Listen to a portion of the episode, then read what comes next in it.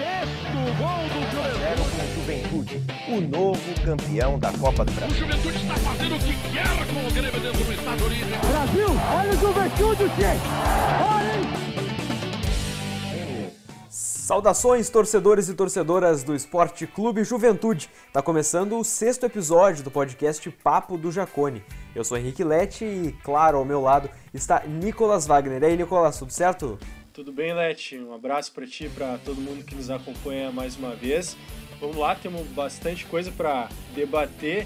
Na semana passada eu tinha projetado seis pontos, duas vitórias nesses dois jogos dentro de casa e foi por pouco, né? Por detalhe ali e a gente até acaba lamentando, especialmente por esse jogo contra o Vitória. Pois é, né? O Juventude que jogou bem até certo ponto da partida, conseguiu criar o suficiente para vencer, mas acabou empatando o jogo. Vamos falar sobre isso e muito mais no programa. Fica ligado aí.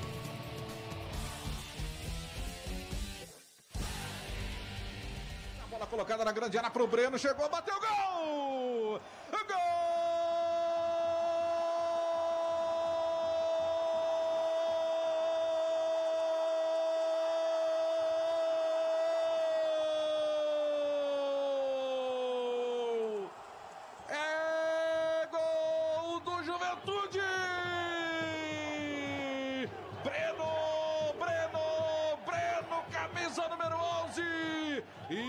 E a gente começa o programa com a narração de Daniel Félix, da Rádio Caxias, do gol do Breno, que abriu o placar no jogo do Juventude contra o Vitória. Que, como a gente disse antes, foi um pecado não terem vindo os três pontos, porque o Juventude eh, fez um, um jogo interessante, um jogo em que mostrou muitas coisas boas, mas acabou não conseguindo marcar o segundo gol, né? Pois é, o Juventude que teve quase uma semana para descansar e se preparar para esse jogo contra o Vitória, porque a, a sequência veio sendo muito forte e foi o time que o, o Pintado considera o ideal, já com a entrada ali do Nery Bareiro fazendo a estreia na zaga. E, claro, a única alteração, digamos assim, o, Wagner estreando no lugar do Cajá, que acabou sendo preservado, mas foi um Juventude já com essa cara mais afirmada, com esses reforços chegando. Teve mudança de esquema, né? O Juventude começou num, num 4-2-3-1, tendo Wagner ali jogando mais solto, sem a bola, adiantado, daí as duas linhas de quatro na fase defensiva, tendo só João Paulo e, e Bochecha como volantes. Então foi um desenho é, diferente um pouco do Juventude, mas a, a principal característica desse time continuou sendo essa marcação alta, conseguindo roubar algumas bolas no campo ofensivo e inclusive transformando isso em gol. É claro que o, o gol ali do Breno ele tem uma, uma falha absurda da defesa do, do Vitória, mas o início da jogada ele tem uma roubada do Juventude pelo lado e essa própria questão da falha do Vitória o Juventude aproveitou porque estava ali, estava em cima, estava dentro da área tentando essa pressão e o Breno foi inteligente e rápido para conseguir a finalização e abrir o placar no primeiro tempo, mesmo dentro de casa e fazendo um primeiro tempo interessante, tendo volume de, go de, de jogo, tendo algumas oportunidades, mesmo assim foi o Juventude que teve menos posse de bola. Terminou o primeiro tempo com 41% só contra 59% do Vitória. Então chamou atenção isso, mesmo que o Juventude tivesse um meio de campo em especial bastante leve, com João Paulo, Bochecha e o Wagner mais na articulação. Então foi algo que chamou atenção no primeiro tempo. No segundo, o Juventude não fez um mau jogo também, mas uh, no lance do gol pecou mais uma vez por levar a bola nas costas, faltou pressão ali no jogador que fez o lançamento para o Vico, que fez o facão. O Eltinho deu condições legais de jogo para ele, né? não acompanhou a linha de defesa, e aí o Juventude acabou levando mais um gol com essa bola nas costas. Depois o jogo ficou mais aberto, né? lá e cá, muita transição, e foi um pecado realmente o gol perdido pelo Gabriel Novaes já no final. Ele que não vem tendo bons desempenhos quando entra, havia cometido um pênalti infantil lá contra o Náutico e dessa vez entrou mais uma vez jogando pelo lado, né? Os centroavantes do Juventude vem jogando pelo lado com Pintado, mas ali aquele lance no final ele estava dentro da área, bem posicionado, não tinha desculpa para perder aquele gol que ele perdeu. Pois é, a performance no geral ela teve muitos altos e baixos, né? E aí tu comenta sobre as diferentes partes do jogo, as substituições. E, bom, é claro que o time que entrou hoje em campo foi, foi bastante interessante. O Wagner com uma estreia bastante legal também, encontrando bons passes na frente, pressionando muito no, no momento sem a bola, né? Seguindo essa ideia do Juventude de pressionar. E é justamente sobre isso que eu vou comentar, porque eu acho é, que é um, realmente um diferencial desse time do Juventude que a gente vê em diversos momentos o próprio Juventude e outras equipes no nível da Série B acabam, é, quando perdem a bola, abdicando né, de, de pressionar e de tentar recuperar lá em cima.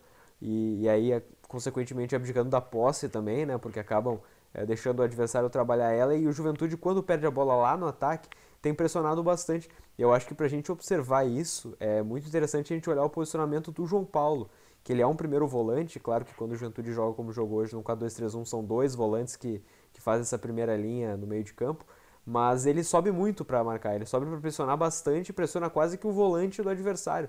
Então o Juventude não, não tá tendo medo de pressionar, não está tendo medo de, de correr para frente. É aquela coisa que se fala, né? O jogador vai estar tá correndo 10 metros, 15 metros para frente, só que ele vai poder estar tá evitando uma corrida grande que ele vai ter que dar para trás. Então, é, por um lado, desgasta, porque ele vai estar tá botando um movimento de uma alta intensidade ali quando ele poderia estar tá recuando no trote, talvez, mas por outro lado ele está economizando alguns passos a mais que ele poderia estar tá dando para trás. Então é uma proposta que é, não chega a desgastar tanto assim e ao mesmo tempo ela é muito interessante porque a gente viu quantas chances o Juventude criou a partir de roubadas na frente, quantas roubadas o Juventude teve lá na frente, né? E o Vitória é um time que tem jogadores de muita qualidade para livrar, livrar da pressão, por exemplo, o Guilherme Rende, que é um volante bastante promissor que, que vai muito bem nesse aspecto, e ele perdeu diversas bolas, inclusive algumas para o Wagner. Essa pressão do Juventude ela é efetiva e acho que tendo uma, uma maior, uma maior calma, maior frieza para definir as jogadas, eu acho que o Juventude vai conseguir marcar muitos gols ainda desse jeito, porque é, realmente é um diferencial, e se a gente vai ver os outros times na Série B, é, não são todos que fazem isso, e às vezes tem alguns que fazem, mas de uma maneira desorganizada, que pode ser perigoso, mas o Juventude não, parece ser uma pressão que é organizada e que a longo prazo ela certamente vai dar resultado. Especialmente porque quando se joga contra equipes fechadas, até não é o caso do Vitória, mas a gente vai ver equipes vindo pro Alfredo Jaconi para esperar jogar por uma bola. E aí é muito mais fácil tu atacar vindo de uma roubada já em campo ofensivo do que tu ter que construir contra um time fechado. Então é, é uma característica importante desse time do Juventude. Eu diria que é até a principal marca do trabalho do Pintado é essa questão da marcação alta, de pressionar, de conseguir roubar e aí definir com poucos toques a jogada. E o Juventude tem jogadores para aproveitar essa roubada.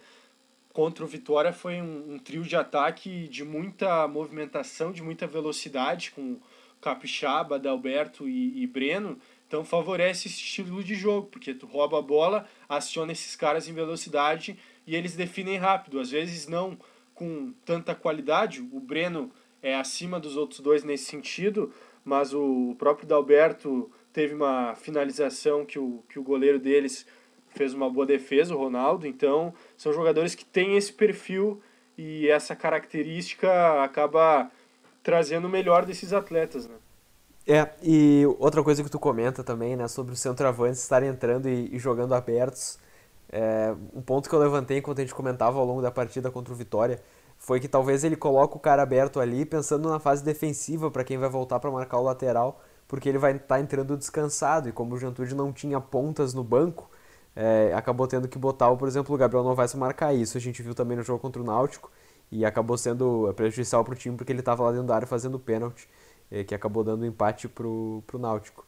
Então, sendo isso ou não, né, um fato é que o Juventude iniciou com três jogadores que podem jogar na ponta, no ataque, e aí a gente acaba perdendo essa opção para o segundo tempo. Eu não sei se o time titular ideal dele tem realmente o Breno, o Dalberto e o Capixaba no ataque, porque aí talvez a gente poderia até pensar em alguma contratação de algum ponta, porque se vai usar o Dalberto como um atacante é, de área, um atacante mais centralizado, acaba talvez faltando esse cara. E, claro, teria jogadores que podem jogar ali que não estavam envolvidos hoje, né? O próprio Samuel Santos, o Roberto, mas assim, é, é uma posição que é, é muito importante não dá pra gente ficar botando centroavantes ali o tempo inteiro, até porque essa figura desse 9 que, que bota a bola para dentro querendo ou não, ela faz falta às vezes. Né? E talvez, é, claro, não querendo passar pano para o Gabriel Novaes, mas se ele tivesse um ritmo de jogo maior, se ele estivesse jogando com mais consistência como centroavante, é, é possível que ele tivesse o, a frieza ou talvez o, o ritmo necessário para acertar aquela chapada, talvez tivesse mais habituado com a área, como ele provavelmente esteve ao longo de toda a carreira dele. Então, às vezes a gente sente a falta daquele 9 lá na área para botar a bola para dentro e quando ele está ali ele não, não marca, né? Então, é, isso, é, isso é um detalhe curioso, né? Tanto o Rafael Silva quanto o Novaes terem jogado mais abertos do que por dentro mas a e a gente vê que quando eles entram na área, eles talvez não estão definindo com tanta qualidade, e não sei se isso é pela questão técnica deles, mas também pode ser pela falta de ritmo por ali, né? Pois é, e eu confesso que me incomoda um pouco essa utilização dos centroavantes pelo lado, até poderia se imaginar que é algo circunstancial para aproveitar características dos atletas, especialmente no caso do Rafael Silva, que era quem vinha jogando mais, utilizando a camisa 9, mas sendo muito mais um cara de lado do que um centroavante. Só que esse jogo contra o Vitória deixou bastante claro que a ideia do Pintado mesmo é ter os centroavantes pelo lado. Não sei se para fazer mais esse trabalho da recomposição apenas, mas é uma convicção dele porque em determinado momento estava Rafael Silva e Gabriel Novaes em campo e os dois fazendo os lados, tendo ali o, o Cajá e, e o Dalberto mais centralizados. Então é, me incomoda um pouco porque esses caras acabam tendo um desgaste grande fazendo esse trabalho pelo lado e não é da característica deles, especialmente o Gabriel Novaes. A gente até comentou em um papo do Jacone passado, quando da chegada dele, que ele é um centroavante bastante específico, né? um cara de área para parar cruzamentos e, e fazer esse movimento de desmarque nas costas da linha de defesa mas ele não é um jogador para acompanhar a lateral pelo lado e aí ter essa explosão para um contra-ataque. Eu não, não vejo o Gabriel Novaes com essa característica. Rafael Silva talvez um pouco mais, mas ainda assim eu gostaria de vê-lo mais dentro da área, porque aí o Juventude teria essa peça para dar profundidade. Mas não é o que o Pintado pensa. Tá bastante claro que a ideia dele é ter um cara de mobilidade ali mais adiantado por dentro, seja Dalberto, seja Breno, os dois vêm variando nessa posição e o que eu lamento, né? Particularmente a, a minha opinião é que seria mais interessante tu ter o centroavante mesmo centralizado, eventualmente pode fazer esse trabalho de recomposição, mas acho que o Juventude perde é, o poder de fogo que esses caras podem oferecer, que ainda não estão conseguindo fazer isso, é, é verdade, mas que também pode estar relacionado sim ao fato de eles não estarem jogando efetivamente como centroavantes. E aí a gente chamou interatividade no Twitter e, e a gente tem um comentário, por exemplo, do Jonathan Pontin, que vai nesse sentido das substituições, e ele bota pintado pensando, jogamos bem esse primeiro tempo, acho que vou tirar o Capixaba, o Breno e vou colocar o Marcial. E esse era um dos pontos que eu ia trazer aqui, porque eu até achei que, pô, no primeiro momento tu vê o Breno saindo e vê o Marcel entrando, podia pensar, pô, tá, tá retrancando, tá fechando. Só que isso de alguma maneira melhorou a retenção de bola do Juventude. Né? Eu acho que era um momento meio crítico da partida e que o time tava, não estava conseguindo segurar essa bola, não estava conseguindo ter ela no meio de campo, estava perdendo muitas segundas bolas ali, o Bochecha já estava um pouco mais cansado também para brigar por elas. E quando o Marcel entra, o Marcel ele, ele meio que toma conta do meio de campo. Né? Ele estava descansado, ele estava se movimentando bastante, tabelando bastante, e eu até achei que foi uma substituição acertada, tanto que o Juventude criou diversas chances a partir desse momento e poderia tranquilamente ter saído com 2 a 1 Não sei como tu vê essas trocas, e até teve uma troca, claro, também na, na formatação, né? na maneira que o Juventude vinha jogando, sem ter esse jogador mais na frente no ataque, tendo dois ali, né? Pois é, voltou mais ao padrão do início da Série B, que tinha o Cajá sendo um cara mais adiantado ali, quando o time não tinha a bola, ficava isolado ali na frente, e aí com a bola recuava para articular. Então teve ali três volantes, com o Cajá mais adiantado e os dois atacantes pelo lado. Foi esse padrão que a gente tinha visto no início da Série B que foi retomado ali no segundo tempo do jogo contra o Vitória. Eu até entendo que o, o Marcial ele deu essa retenção de bola um pouco maior, porque o jogo no segundo tempo estava muito baseado em transição. A ideia do Pintado eu imagino que tenha sido dar um pouco mais de controle para o jogo, tentar ficar um pouco mais com a bola. E o Marcial entrou bem na partida. Eu não condeno tanto essa substituição e depois ele até voltou a ter mais um atacante, né, com, com, com mais a entrada do Rafael Silva no final. Eu não condeno tanto essa troca quanto de, por exemplo, ter tirado o Breno, que é o cara que vem fazendo a diferença. Ali eu imagino que seja muito mais questão física, mas é complicado tu abrir mão de um jogador como o Breno, que vem tendo um resultado importante, vem sendo decisivo para o Juventude. E aí tu tirando o Breno, tu traz o, o Gabriel Novaes e depois o próprio Rafael Silva, os dois para fazer a função de lado.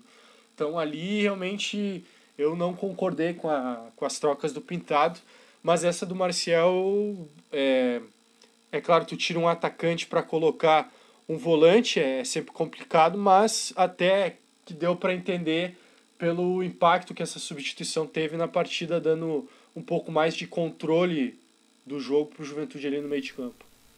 É, e realmente a gente recebeu bastante comentário e eu vou dar uma passada aqui em alguns deles. A gente tem o do Gustavo Rodrigues de Vargas, nosso grande parceiro, que ele manda traga um 9 que faça gol, só isso.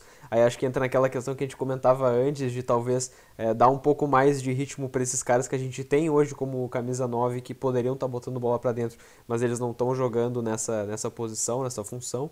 A gente tem o um comentário do Rafael Boff, que na verdade é uma pergunta. Gabriel Aires não merece uma chance no lugar do Novaes? Realmente, o Gabriel Ares ele é um jogador que tem uma característica talvez diferente é, da do Novaes, ele é um pouco mais baixo, então ele é um, é um cara que tem uma mobilidade um pouquinho maior, talvez para jogar do jeito que o Novaes vem jogando, mais aberto. É, até o, o Ares ele acabou perdendo bastante espaço, não sei nem se ele está nos planos do, do Pintado. A gente tem uh, o recado também aqui do Maniac Underline G, ele manda pressionando a saída de bola do adversário, esquema que deu resultado nos primeiros jogos do Pintado, criamos muita dificuldade para o Vitória. Jogamos muito bem hoje, o resultado não condiz com a atuação, hoje um padrão mais bem definido de jogo. E acho que vai muito do que a gente comentava, né, Nicolas? Esse time que, que pressiona bastante. É, a principal característica do Juventude, na minha maneira de entender, do Juventude do Pintado, é, é por aí, né? nessa linha e é, e é, é vem, vem dando resultado, né? Esse tipo de, de iniciativa, de, de pressionar, de forçar o eu do adversário. As principais chances que o Juventude tem criado têm sido nesse sentido. A gente tem um outro recado do, do Rafael Boff, que ele fala de alguns bons tópicos para a gente até debater, né? Que é o erros de passe, toques para trás com ataque armado e falta de repertório na última bola. É, eu acho que essa primeira questão dos erros de passe ela aconteceu bastante, né? E às vezes eram passes meio bobos, assim, passes de 2, 3 metros, que a gente viu o Igor errando, o próprio João Paulo errando, que não é muito comum. Então, isso, claro, a gente pode dizer também que é por conta da concentração dos jogadores, mas também por conta de uma marcação um pouco mais forte que o Vitória fez no meio de campo, né? Um time bem. É, que tem bastante força física no meio e eles conseguiram também é, destabilizar um pouquinho o Juventude. E na questão dos toques para trás, é, até nos momentos em que o Juventude tocou para trás, não foi aquele momento que a gente pensa, putz, dava para ter ido para frente. Eu senti que na maioria das vezes foi mais para reter a posse mesmo, assim, para não, não desperdiçar a posse de bola de qualquer jeito, talvez não tentar um passe que provavelmente vai dar errado e acabar retendo essa bola, é, não, não, perdendo ela, não, não entregando algum contra-ataque para o adversário. Então nem sei se esse foi o grande problema hoje. E quanto à falta de repertório na última bola, certamente. Em alguns momentos o Juventude chegava na frente e aí faltava aquele, aquele toque para definir, ou o Juventude demorava um pouquinho para definir a jogada. E eu acho que isso é um, é um problema que é, não é tão, tão grave assim, até porque o Juventude tem jogadores com bastante criatividade, né? O Wagner, o Cajá, são jogadores que eles têm essa, essa capacidade de encontrar jogadores dentro da área. E, ou também alguma inversão para algum lateral que vai realizar o cruzamento. Então, é, pode ter sido algo um pouco contextual também, mas do, do momento ali do jogo, que o Juventude às vezes é, penou um pouco para definir a jogada, mas eu não sei se isso é um problema a longo prazo, não. Pois é, tu falou sobre os erros de passe do Igor. Nesse novo esquema que o Juventude adotou, esse 4-2-3-1 mais tradicional, né, os pontas jogam mais abertos e aí nós vimos pouco as ultrapassagens do Igor, que vinha se destacando nesse sentido porque o Juventude vinha jogando com aquele losango no meio, e aí por mais que os atacantes uh, fizessem a recomposição pelo lado, quando o Juventude tinha a bola, eles centralizavam e o corredor era todo do lateral para atacar o espaço, para ir ao fundo, fazer essa ultrapassagem e o Igor vinha se destacando nisso. nesse novo esquema, especialmente contra o Vitória, teve o Capixaba jogando ali no lado dele, e o Capixaba é realmente um ponta de jogar aberto, de receber essa bola e ir para um contra um. Ele até conseguiu uh, o drible na primeira, mas pecou na sequência da jogada. Me parece que essa é a, a principal dificuldade do Capixaba, né? Da sequência à jogada. Ele consegue alguns bons lances, mas aí acaba se perdendo. E, e tendo o Capixaba ali bastante aberto, o Igor não teve tanto esse espaço para progredir, para ir à linha de fundo. E o mesmo aconteceu do outro lado com, com o Eltinho, que até apareceu mais porque já está habituado a jogar ali com o Breno ou com o Dalberto. Até no ano passado, com o Marquinhos Santos, Juventude fazia esse ataque mais posicional, tendo o, o ponta bastante aberto pela esquerda e o Eltinho aparecendo no corredor central. Então o Eltinho até esteve mais cômodo tendo um ponta mais aberto pelo lado, tanto é que a, a grande chance perdida pelo Gabriel Novaes é de uma jogada de ultrapassagem do, do Eltinho, aí no caso por fora, porque o, o Dalberto apareceu por dentro, e aí no rebote o Novaes perde o gol. Então o Eltinho me pareceu mais confortável para jogar dessa maneira do que o Igor. É verdade, o Igor é um cara muito mais profundo, né? Muito mais de, de chegar até a linha de fundo. E a gente viu ele chegando algumas vezes quando o Capixaba cortava para dentro, né? Só que o Capixaba, quando ele cortou para dentro, ele ou buscou o Wagner ou buscou o arremate. Ele não, não tentou esse passe no Igor, que a gente sabe que é uma boa opção porque ele é um bom cruzador, né? E até quando o Juventude joga com atacantes no, dos lados, a gente viu muitos times na, na história do futebol é, jogarem com jogadores mais altos nas pontas para realizar até esse cruzamento nas costas do lateral, né? E aí o lateral normalmente é um jogador um pouco mais baixo, então essa bola acaba entrando e, e às vezes é, a gente vê é, saindo dessa forma, né? Cruzamentos no segundo pau, mas o Juventude não, não chegou a cruzar muitas bolas na área então a gente nem, nem tem como, como dizer que isso foi uma, uma opção para esse jogo. E, bom, já falando de alguns erros, acho que o, o, grande erro defensivo, a gente falava do Eltinho saber jogar por dentro, mas o, o Eltinho acabou se precipitando no, no, lance do gol, né? A gente comenta tanto nessa, nessa linha alta, dessa bola nas costas da defesa, o Juventude não estava com a linha dentro da área, e de alguma maneira ou de outra, o Wellington e o Nery Barreiro se posicionaram de uma maneira correta, né? Eles ficaram em linha, eh, foram para frente juntos, mas o Altinho acabou acompanhando o Vico.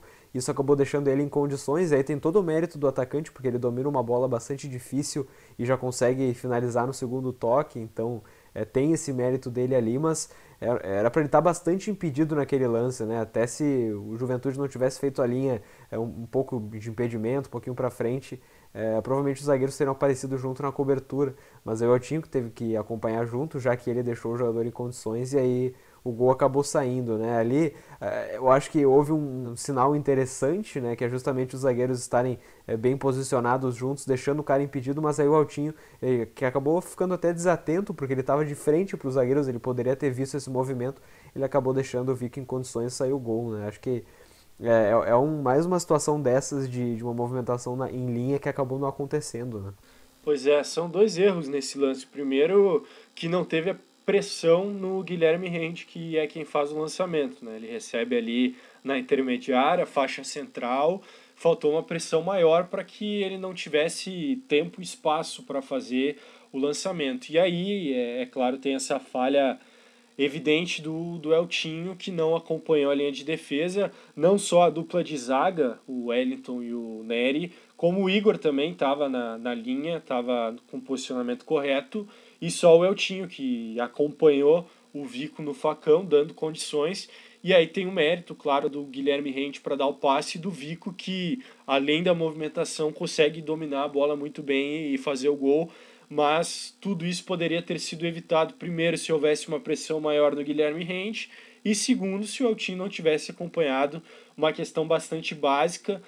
E aí a gente está falando de um jogador experiente que está há tempo no, no, no, Juventude, vem jogando com frequência no time titular. Claro que era uma dupla de zaga nova, mas uh, não, não justifica né, esse erro do Eltinho que acabou dando condições para o Vico.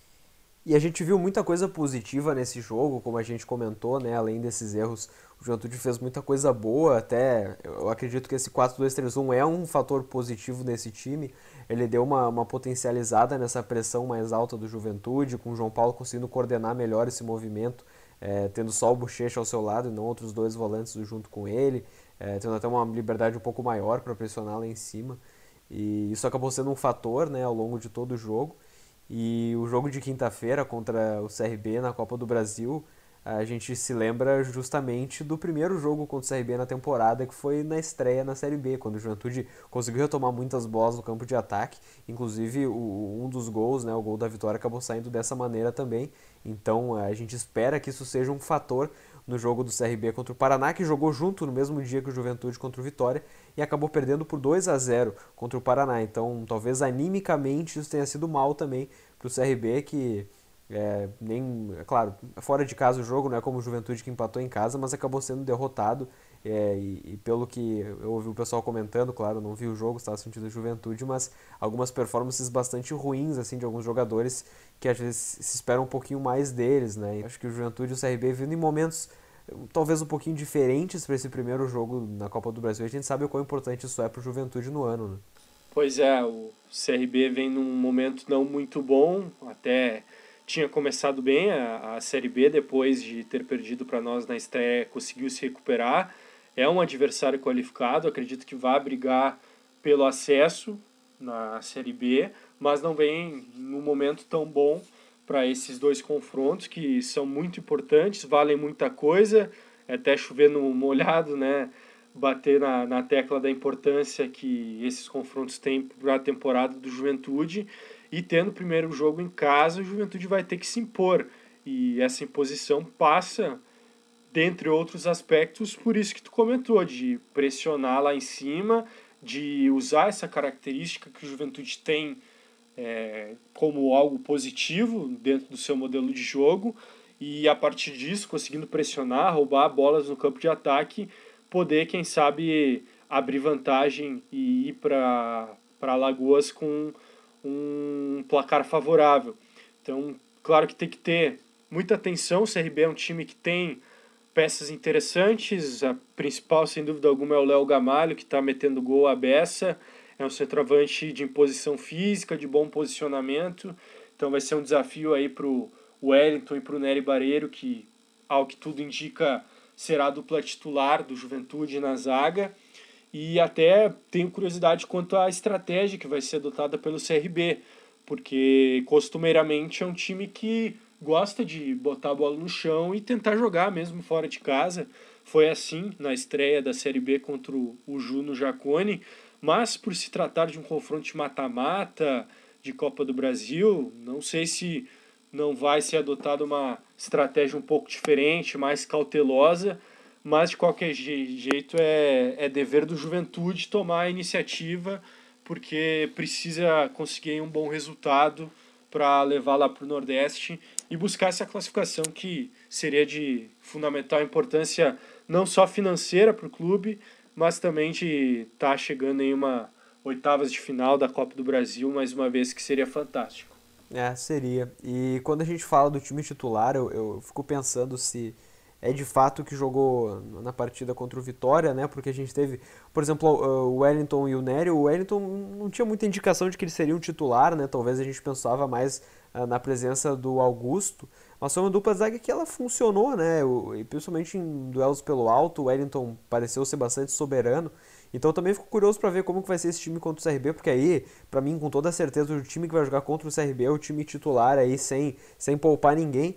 E, por exemplo, o Wagner já tomando a camisa 10, o cara já vinha sendo o destaque do time. Claro que o Wagner teve uma, uma partida bastante interessante. Ah, como eu falei, ele pareceu bastante adaptado a essa, esse modelo de jogo, de, de pressão lá em cima. Inclusive os números de, de interceptações dele foram bastante interessantes né, para um, um meia mais ofensivo. Ele interceptou duas bolas, desarmou outras duas, todas elas no campo de ataque. Então, parecia ser um jogador já adaptado a esse estilo de jogo. É, mas claro, o Cajá ele vinha sendo diferencial, então eu fico nessa, um pouquinho encucado assim para saber como que o, Pintado vai escalar o Juventude contra o CRB, se talvez o Marcel vai, vai ocupar a vaga ali do Bochecha então, fico curioso para ver qual vai ser o time titular do Juventude, mas pelo menos me parece certo que o Juventude vai jogar nesse 4-2-3-1 e não novamente com, com os três volantes ali, né? Não sei o que, que tu pensa sobre isso, Nicolas. Pois é, não, não vai ter, não vão haver muitas alterações. O Pintado deixou isso claro até nas entrevistas que, que vem dando, né, no sentido de que quer dar sequência para uma equipe e que esse time que jogou contra o Vitória é o time base. Claro que o Cajá vai entrar nesse time contra o CRB. Eu imagino que, sendo o 4-2-3-1 o esquema escolhido, vai ser mantida a dupla de volantes com o João Paulo e o Bochecha. E aí na zaga eu tenho a dúvida se realmente ele pensa em Wellington ou Nery Barreiro como titular, os dois como titulares, ou se Augusto vai entrar nessa zaga, não sei o quanto a ideia também não era dar ritmo de jogo para o Wellington e o Nery Barreiro, porque o Augusto vinha jogando. Eu até acho que o Augusto seria interessante como titular, justamente por essa sequência, e ele é um cara que tem em posição física, tem uma qualidade interessante para a saída de bola, então acho que até poderia jogar aí ao lado do Wellington, esperar um pouco o Nery, porque precisa de ritmo de jogo, vem de muito tempo parado, então para uma decisão de Copa do Brasil talvez não fosse mais adequado já, já ter ele, não, não tendo esse jogador o melhor ritmo. Vamos ver o que, que o Pintado vai armar para esse jogo, mas claro que não serão muitas alterações, né? A tendência é que seja um time bastante parecido com esse que jogou contra o Vitória, o Cajá entrando e aí essa dúvida na zaga. E um cara que parece estar tá ganhando a vaga de titular é o Capixaba. Né? Ele, ele joga como titular nesse jogo pela primeira vez, iniciando uma partida pelo Juventude. E, e ele faz um, um, bom jogo, né? ele recebendo. Na maioria das vezes, quando ele recebeu em vantagem, recebeu por um, uma inversão de bola, ele ficou num contra um contra o Rafael, o Carioca, ele foi muito bem. É, teve vitória pessoal, ele chegou a dar meia-lua, ele fez boas jogadas pelo lado. Participou, inclusive, na, na, da jogada do gol, recuperando a bola do Rafael Carioca e, e aí já encontrando o Dalberto dentro da área. E é interessante ter um, um, jogador assim na ponta, né? Porque ele é um cara que sempre vai pro, pro um contra um. É, perdendo ou não, ele, ele vai estar tá ajudando o time, porque se ganha e se dribla, é, pode ser bastante importante. Então eu acho interessante essa figura do Capixaba no time, justamente por esse duelo, esse um contra um que ele tem, que é bastante interessante. E se a gente vai pegar os números do jogo, ele tentou nove dribles na partida e acertou quatro. É, a gente pode até pensar, putz, é, ele acertou menos da metade dos dribles que ele tentou, só que, é, querendo ou não, são quatro chances que é, ele pode estar tá chegando ali na cara contra um zagueiro, talvez chegando bem na linha de fundo com, com bastante espaço. É legal ter um cara driblador assim na ponta e ele tem se mostrado um, cara interessante para isso, né? É, Juventude tem poucos jogadores com essa característica no elenco. Até a gente comentava, né? faltaram opções para esse atacante de lado no segundo tempo e também por isso imagino que o Pintado optou pelo centroavante jogando pelo lado. Capixaba é esse cara realmente de um contra um, de receber bem aberto e partir para cima. Ele conseguiu alguns bons dribles, mas na sequência acabou pecando, né? Um jogador que, que acaba pecando nessa tomada de decisão na hora de fazer um cruzamento, de dar um passe ou até mesmo de finalizar mas para receber essa bola e conseguir o primeiro drible, ele vem se saindo relativamente bem e penso que é por isso também que o, que o Pintado optou por ele como titular contra o Vitória e a tendência é que ele siga nessa condição de titular nos próximos jogos. Pois é, e diferente do que a gente comentava pro Dalberto, por exemplo, que ele é um cara que recebendo com espaço ele se dá muito bem, mas quando ele recebe de costas, talvez um pouco mais marcado, ele tem uma dificuldade um pouco maior para girar. O Capixaba, como ele joga na direita e ele é canhoto, quando ele recebe de costas, ele tem esse movimento natural de conduzir com a esquerda para dentro, né? que é uma facilidade como ele é canhoto e está jogando nesse lado. E muitas vezes o Juventude, para essa saída de bola, ela, ela sair ali do, da, da defesa e chegar no ataque, ele acabou sendo esse escape, é, mesmo de costas recebendo e conseguindo dar o giro. Ele até fez algumas jogadas bonitas nesse sentido, então é, pode ser uma alternativa interessante né, ter um jogador com a perna contrária aberto justamente para fazer esse movimento, para acabar livrando a defesa e e a pressão do adversário sobre os defensores do Juventude. E aí a questão é, é buscar um entrosamento melhor com o Igor, porque o Capixaba tendo essa jogada com a perna de dentro, com a perna canhota, trazendo para dentro, ele pode abrir mais o corredor para o Igor fazer a ultrapassagem, mas eles ainda precisam evoluir nesse link entre os dois, né? porque o Igor é um cara que tem esse potencial também de apoio que pode ser melhor explorado dentro desse novo sistema desse 4-2-3-1. Certamente, né? Esse entrosamento entre o Capixaba e o Igor, eh, a conexão ali do Eltinho no lado esquerdo com o Breno, eles que já tabelaram mais vezes em, outros jogos, e isso pode ser um diferencial para o Juventude também. O entrosamento maior do Wagner com o time, né? Eu acho que o Juventude tem muitos elementos ainda a melhorar e a gente tem visto essas melhoras gradualmente é, com os jogos, com o andamento dos jogos e claro que o jogo contra o CRB na Copa do Brasil, tanto a ida quanto a volta, são importantíssimos e é mais importante ainda que o Juventude demonstre uma, uma plena melhora em relação aos últimos jogos para poder bater de frente com o CRB e quem sabe garantir essa classificação para as oitavas, que seria muitíssimo interessante. Eu acho que é isso, né, Nicolas? Muito obrigado aí pela presença hoje, cara, como sempre. Valeu, valeu, Lete, valeu a todo mundo que nos acompanhou, sigam interagindo conosco, foi, foi bem legal a interação depois desse jogo contra o Vitória, muita gente participando, mandando recado, mandando sua opinião. E assim a gente vai levando. Vamos acompanhar agora esses dois jogos decisivos aí pela Copa do Brasil.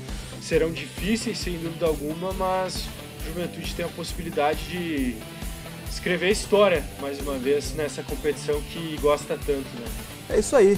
Como o Nicolas disse, segue a gente no Twitter, interage por ali, manda o podcast para os amigos que também torcem para Juventude, assim a gente vai crescer junto e vai conseguir produzir ainda mais conteúdo para vocês. Feito, um grande abraço, até logo!